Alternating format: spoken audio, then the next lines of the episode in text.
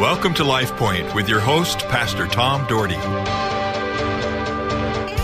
Good morning, folks. And as I told you yesterday, I got up the other day and I was uh, just thinking about what I should listen to. I like listening to my radio app, not my radio app, my Bible app in the mornings because my eyes don't focus, so I listen.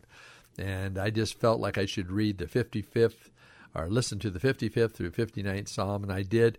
And so yesterday I shared the 55th Psalm with you. And today, to close out my portion of the week, I want to share the 56th Psalm with you. It's much shorter than yesterday's, and so I'll probably have to talk more about it, even though, as you know, I talk through the verses. I talk about a verse, and then I talk about it, and I try to apply it to our lives. And so I want uh, the story of David, I want his life to reach us because God wants to uh, help us be a difference in a lost world. Our Heavenly Father, thank you for another day, another day to serve you, another day to walk with you. Be our God, Lord. Lead us. Lead us in a path of righteousness for your name's sake. Walk with us. Help us to be obedient to you. And God, that we would pursue you first and foremost. The Lord, nothing would come in the way of our walk with you. I love you. I give you thanks and praise. I pray for strength in my weaknesses, strength to overcome those things and those attacks that come from the enemy. I pray for our people today that are listening, those listening today, that you give them strength.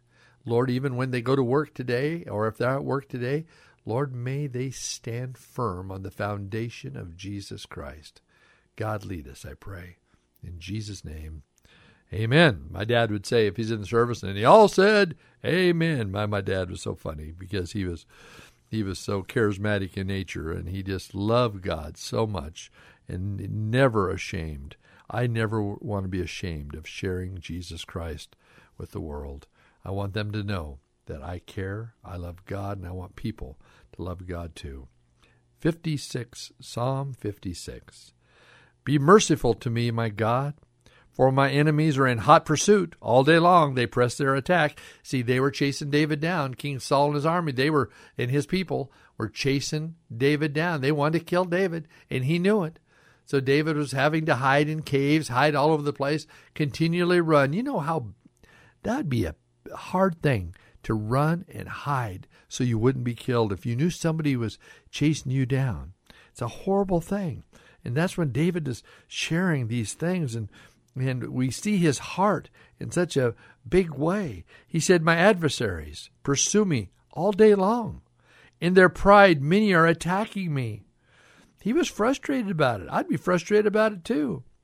When I am afraid, I put my trust in you. See, David, being a strong man, a strong leader, was afraid too. He said, When I'm afraid, I put my trust in you.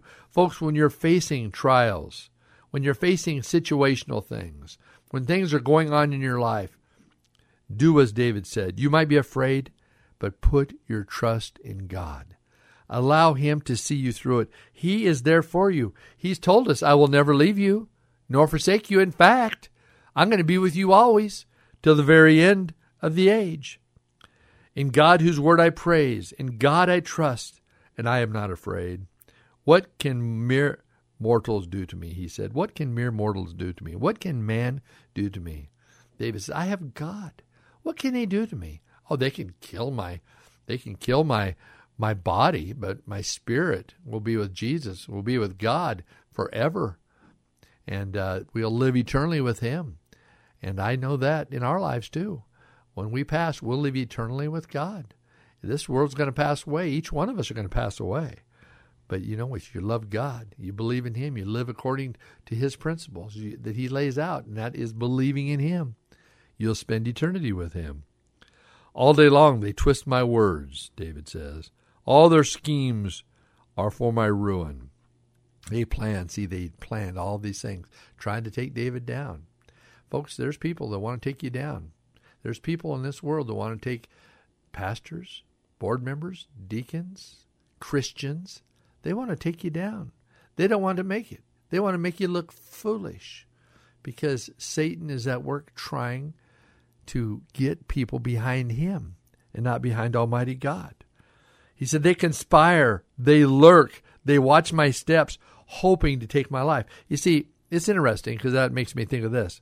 People are always watching us. People are always looking at you. Your life is a living witness of what you represent. So the question is, what do you represent? I mentioned this last week. We have to be careful around our children. We teach our children things, we do things, and we practice things that are not right before God. They see us doing all these things and they think it's okay to do too. You know, it's hard to be sympathetic with someone who who has issues in their life that and their children followed these these, these ways and fell in these sin and and tragic things happen because they followed the sin of their parents. And their parents said, "Well, I I believed in God. I just wanted to live this way." Yeah, and your children did too. And you know what? There's a price to be paid. People of God, stand up. Stand up and especially if you have children, show them the way of God. Show them what really matters in life because this world's going to pass away. Every one of us, every single one of us are going to face the judge. We're going to face Almighty God. And we're going to have to stand up and take account for our lives. We don't think about it now because we think it's so far away, but in a moment's notice, it could happen. Because of their wickedness, do not let them escape, David says. In your anger, God, bring the nations down. Then he says, Record my misery. List my tears on your scroll, and they are not are they not in your record? Then my enemies will turn back when I call for help. By this I will know that God is for me. In God whose word I praise, in the Lord whose word I praise. In fact, then he goes on, in God I trust and am not afraid. What can man do to me? I like that. In God, hey, in God we trust. I think we see that on our coins, right? That's a great way. I hope they never take that off our coins. In God we trust. In God, the United States of America, we trust. And you know, I know 70% of Americans say they're church, they go to church or they believe in God. You know, I wished it was 100%. But we want to believe in God. David put his trust in God. He said, "In God I trust." In this world, I can't make it on my own. And folks, I can't make it on my own. You can't make it on your own. We need Almighty God's hand in our life. And I know some out there saying, Oh, I've been without God my whole life. Things are going just fine. Well, I'm telling you something. This world's going to end. Your life is going to end. You're going to face eternity someday because we all do. And I'm telling you, there is a new life, a life forever that follows this life. And that's even that's either heaven or hell. There's no in between, there's nothing else. The Bible's very straightforward about that. I have no doubt in either of those. I know it's true. I know because God says it so clearly in His Word of God. He talks about hell more than he does heaven in the Bible. I think He wants to keep people out of there. He's wanting people to understand, hey, I, you know what? There's the consequences.